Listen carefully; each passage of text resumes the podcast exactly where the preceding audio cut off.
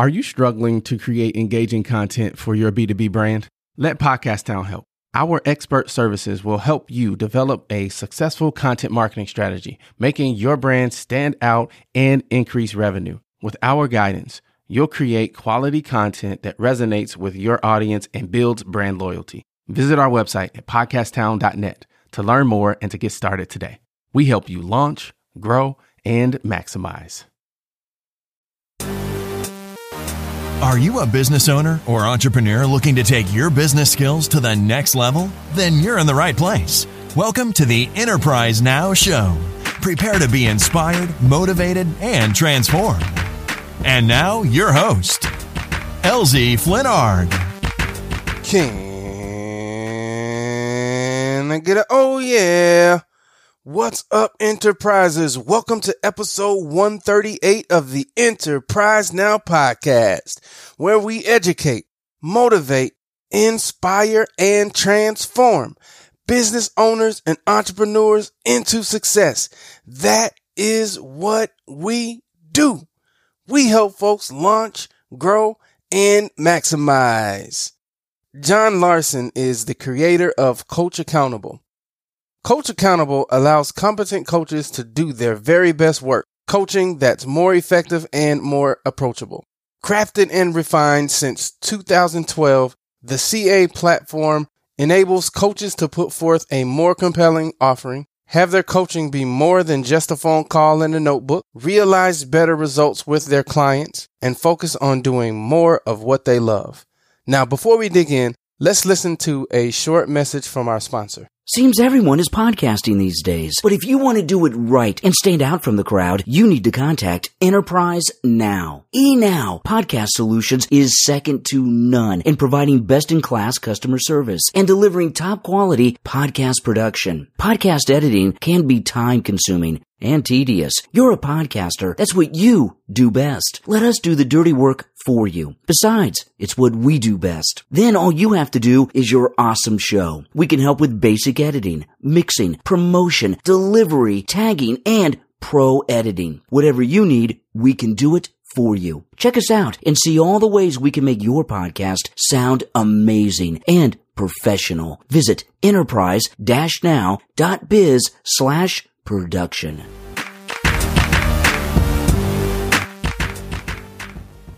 All right, John. Can I get an oh yeah? Oh yeah. Perfect, perfect. So, first of all, John, let me say thank you for taking the time out to talk with us. Uh, we certainly appreciate you uh, taking uh, time out of your busy day to, to share your knowledge and your wisdom. Oh, it's my pleasure. Thanks for having me. Uh, the second thing I like to do is to ask you to tell us about yourself. Now, feel free to go all the way back to the number one day where it all started, or you can start more current day. Tell us about yourself. Right on. I'll, I'll probably start more current because I don't remember much of that day. It was pretty eventful for me in the grand scheme, but I got nothing.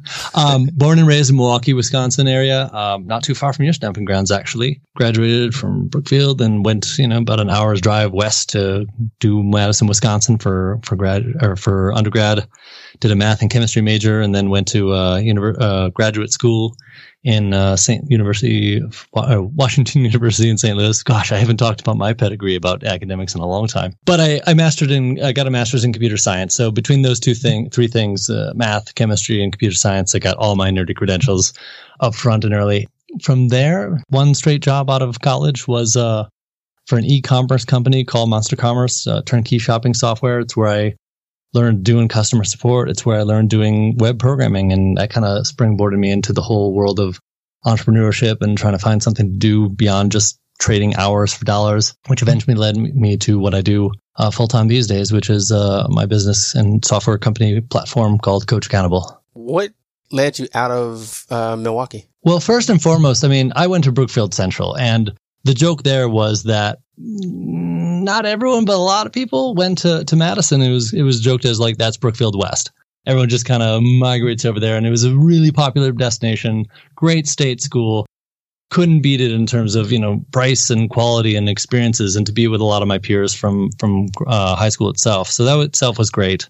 Um, and then I I could have stayed on there to do the doctoral program uh, in computer science. I got accepted, and then I kind of welched last minute when I realized, like, wait, I should do something different because I got a better offer elsewhere, and and it really kind of seemed like the right thing to do to to move on beyond what was comfortable, what was so close to home, an hour's drive, and easy to take a little vacation away from it all and, and get a nice meal and do some laundry. Cliche, right? Spread your wings and fly. So the opportunity to go to St. Louis, not too far away, still in the Midwest, but a whole new town to discover and, and learn and, and all that. It was the one of those things that I think was really formative in terms of, well, take the initiative, do what's less comfortable and see where it goes. And I loved it. It was a great move. Now, what were some of the differences between Milwaukee and St. Louis? Lack of my family being right there. Both a blessing and a curse, right? I mean, talk about a great way to to find yourself and, and come of age as an adult, you know, without being sort of related to you as the, the kid that you were among among your family. So it was kind of nice to get away, kind of a bummer to get away too, because you know it was, really great to go home and, and see see beloveds in that way. The other thing, and I, I'm sure you'll relate to this, LZ, it was like 10 degrees warmer every single day.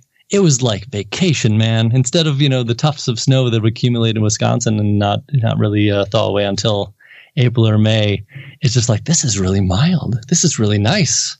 And uh, I think I am a softer man for it. It took a little time to just enjoy more comfy weather and the hardiness of my soul that was growing up in, in Wisconsin was kind of eroded away in a, in a nice leisurely way. It's pleasant. I can identify. We um so I'm originally from Southern Illinois, and ah. when we moved uh, up to Appleton initially out of college, you went in the opposite direction. Yes, good on you. Nine ish hours away from home, and it's just me and the wife, and uh, talk about learning how to stand on your own two feet. Uh-huh. it grows you up quick. Right on, right on. So what else? What what else was different between St. Louis and, and Milwaukee? I'm sure the people um, I've found that it, cities have uh, unique personalities and that mm. um, really goes all the way down to the people. Um, for example, Chicago people are different.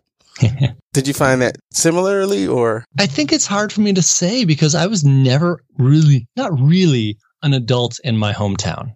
Never really grown up. The occasional visit, but again, I, my whole experience of when it came to the people, that was all whatever differences might have been city to city was overshadowed by the environments I was in. You know, I was in a the university program, and so those were my peers, and it was all kind of like-minded individuals who were who would come into you know do graduate work in a, in a, in a heavy degree of computer science. Um, and then again, the the tech company that I that I started in, you know, my first jobby job, that colored my perception probably more than the geography of where I was around. I found St. Louis to be very nice and, and friendly. I mean, it's such a big, small town. You know, it's technically geographically and, and population wise a big town, but uh, I just see the same people everywhere I went. Like I, there was a sense of like homey familiarness. And I don't know if I would have had that same experience uh, in Milwaukee or not. Maybe, maybe not. I, I never, I was never really an adult there. I was just always, you know, little Johnny's coming back to visit and spending time with family. I never really experienced it. Out of all the things that you've learned over the years, what would you say your superpower is? Well, career wise, this is definitely the one. It's, I'm really good at the code. It turns out I love it. I love the, the, the problem solving of it, the heads down, you know, make something beautiful. The the computer as this creative medium for of expression for for making stuff. Doing that while being informed by, well, what's the real need for this? You know, bridging that gap between, you know, as they say in, in you know the the MBA programs, you know, the business analyst case for what it is and how to do it in technology. Um, in in my one straight job out of college, doing tech support and then custom programming for an e-commerce company, all day long, I would listen to, okay, here's what I need the software to do because it means this and this and this in my business. And hey, can you do it? And so translating that sort of businessy kind of impetus to make the machine do something, to make the code do something, to have the software have a new ability, um, and then implement that and sort of bring my art to it from that understanding, not just from a raw spec doc, but oh yeah, there are real people on the line that I'm working with and collaborating with and, and looking to help. So bridging that world, that's been my bliss. That's been so much fun. And, you know, in, in my business, that's what I've been doing for the last almost seven years now. Um, so yeah, I, to sum that all up, that all that word soup is, uh, using technology to solve business problems and, and being a sort of craftsman in, in, in creating those, those software things that, that do that. it's been a lot of fun. Expand on that a little bit. Um, Yeah. Talking about using technology to solve problems, and I guess business in general, right? Because that's the whole point of uh, entrepreneurship and business is solving problems. Hmm. So, talk a little bit about number one, how how do you identify those problems, and speak a little to the methodology that you use to coming up with solutions to those problems. I'm not sure I have a methodology, you know, and I'll, it's not just to cop out on your question, but I'll unpack that a little. Um, when I was doing custom programming for on on demand requests, you know, in, in my my one job, it was all about listening to, hey, uh, it would be really cool if the software could do this. If it, you know, maybe charge a different amount based on which state they're in, and the software doesn't do that, and can you make it do that? And I thought that that sort of like uh, the understanding the business part that was the easy part, and everyone around me seemed to. th- th- There's just this vibe that coding is hard, takes a lot of time, it's error prone, and when you release it, maybe you technically get it right for what they asked, but it's still kind of a clunky whatnot. This is where it goes back to, I think, having gotten all my my nerdy chops, you know, a math degree and a chemistry degree, and then throw some computer science on top of that. It was really easy by comparison. I, I found it like, oh well, cool. Let me bring my art to this and make this an elegant thing that uh, that's really going to serve because I really get it, and I'm not just checking boxes, but I'm going to go above and beyond because I, I can put myself. You know, it's empathy, right? Put myself in the shoes of the person who really needs it. They might be terrible at conveying well, I need the software to do this. And that they, they didn't account for like X, Y, and Z also that if we don't have that in place, it's going to be janky or insufficient or not really get the whole solution in there. So that empathy to, to take what people say and bring my art to building the solution above and beyond probably what they knew to ask for, just to make sure that they were getting everything that they imagined without recognizing that they're imagining that would be part of the end solution, part of the end product. So, what made you decide to do Coach Accountable? Well, that came out of doing a number of years of contract work. So after I left my my one straight job, I was actually uh, kind of drunk on possibility, you might say. Just like so inspired, like, oh yeah, we're young and and ambitious, and we can do anything, and let's go do some some stuff. That naive optimism of youth, right? It was great, and we wanted to kind of see what we could do. I, I was doing the e-commerce for Bear Paint in the in my official capacity at my one job, and I asked my bosses really nicely, "Hey, can I can I take them as a customer? Because I know you guys want to get them off your network as you're standardizing, get getting rid of the whole custom programming thing." And my bosses were really great. I was really upfront with them, and they were like, "Hey, that's cool. We want to send you off and get you on a good path and all that." So we got our foot in the door with a couple of ways to do a job and, and project work for others. And that got us sort of profitable right from day one, you know, scrap and buy, feast and famine cycles, all that jazz. But doing that long enough, about, uh, about two years, me and my partners who again, just so like, woo, we can do whatever. What are we going to do? Uh, we wanted to transcend just doing contract work. We wanted to transcend just doing, you know, trading skilled hours for dollars and make something that scales more to have a product. And uh, we were really fascinated with the world of coaching. Uh, it had made tremendous differences in, in all of our lives. And we'd done coaching programs where we we ourselves were, you know, coached as well as, you know, we turned around, you know, upon graduation from that program, we were coaches. And we saw that there was uh, shortcomings, real kind of basic shortcomings even from a programmer's perspective of how certain programming or excuse me certain coaching programs were done. So wanting to transcend project work and have a prog- program plus hey coaching is cool and there's not really a good platform out of that equals a spirited if not naive first attempt at making the the enterprise that is now known as coach accountable version 1 it looked pretty but uh, it wasn't great and lessons learned along that way too. Talk about how you how you overcome those challenges as they come up, because obviously you um, you launch a platform and it's not going to be perfect. People are going to have things that they wish that the platform did. Mm-hmm. How do you work through those things? Let me fast forward to version two because that's the one that actually worked. Version one we kind of built in isolation. You know how I said about that empathy with customers and the real needs we didn't really use our own product or or have anything but really well wishing folks pat us on the back and say go get them without that actual cold hard validation of a complete stranger who doesn't care about you. Do they think what you're up to is interesting?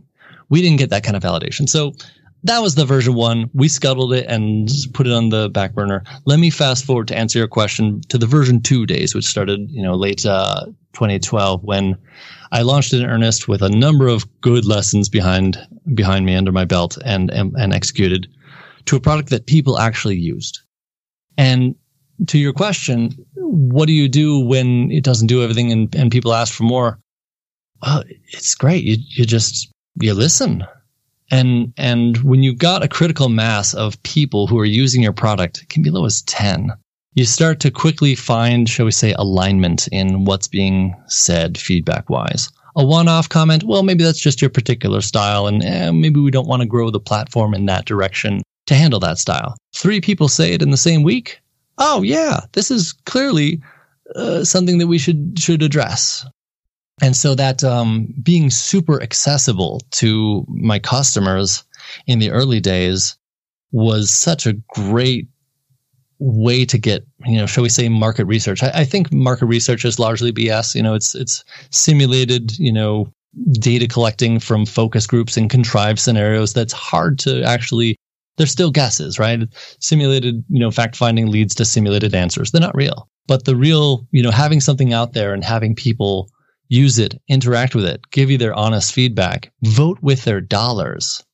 That's a great way to get real feedback. And I, I, I would say time and again with the folks I would interact with, my customers, Hey, it's my pleasure to take time. Thanks for sharing. I can't buy market research this good that feedback loop being tight coupled with you know again my my aforementioned superpower of like hey i can kind of listen and make it happen in the code and do it and bring my art to it so that it's a complete and satisfying solution that like people would actually like versus checking boxes of specs. Uh, that combination really worked and it was a i mean it's been a six and a half year long pattern of iteration and evolution from that same exact principle. Listen to your customers. Suss out the common threads of of what could be better and act on that. So as we um, kind of wrap things up here, um, the old adage applies here: "What time flies when you're having fun." Right on. Um, talk a little bit about some of the mistakes that you made and how those made your the product that you have now better. Well, one of the big mistakes was what I kind of alluded to in version one. We made something that was largely for some other person to use. We didn't use it ourselves. And the industry of, of software development is called dog fooding. Eat your own dog food and see if it's terrible. And if it's palatable to you, then you can actually trust that you're, what you're making for other people to actually purchase from you is going to be of a sufficient quality. So I got, I got over, that was a huge mistake where we made Coach Accountable version one look really great, but it wasn't, it was clunky to use and it actually didn't do the things that you'd want it to do in a nice, it wasn't nice to use. Version two, I, I learned from that mistake hard because version one again never went anywhere and really actually used it. I had a guinea pig buddy who was who was my guinea pig coachee on the system, and and I filed off the rough corners as I went from that experience. What would you say to a, an entrepreneur who's thinking about starting a business or pivoting their business? Uh, what would be your advice to them? I think one of the greatest things you can do is to not shy away from doing something yourself that you don't necessarily know how to do. One of the hard things about a business is if you have to hire everyone for everything that's not quite in your sweet spot, you have to take their word for it. It takes a lot more budget and you don't have a real sense of that ownership from which to do it the best. So if there's certain things you need done, I mean, a small business owner wears many hats, right?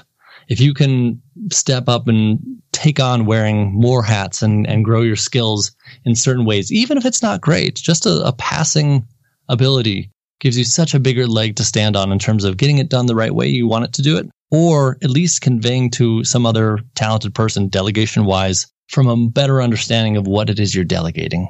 Always be learning so you can take on different hats and and uh, and have a certain greater ownership of the project. I think is a, a really powerful place to come from. It's a very can do kind of thing, and it's not shying away from the challenge of like, hey, maybe I could figure this out, and if I do, the end result's going to be better because I'm holding the whole vision for the business in the first place. Having a can do attitude is definitely, definitely uh, the way forward. So, if people want to learn more about your um, your company and what you guys do, how can they reach out? Ah, simple as visiting us on the web. We're coachaccountable.com. Um, if you watch the little explainer video, talk about uh, skills where I branched out just because I actually did the the writing and narration of that, and it wasn't for being cheap. I actually hired professional studio talent, and we did a session, and I she had a lovely voice, and I coached her through it. But at the end of the day, it just didn't ring true. And so that was kind of fun to just put my voice on it and have a sort of gritty authenticity. Check us out there. Check, you know, view that video and you get a flavor for, for what we're doing. And, you know, it's a, it's a pretty niche business. It's for coaches wanting to do better coaching work, but uh, that's where we're at.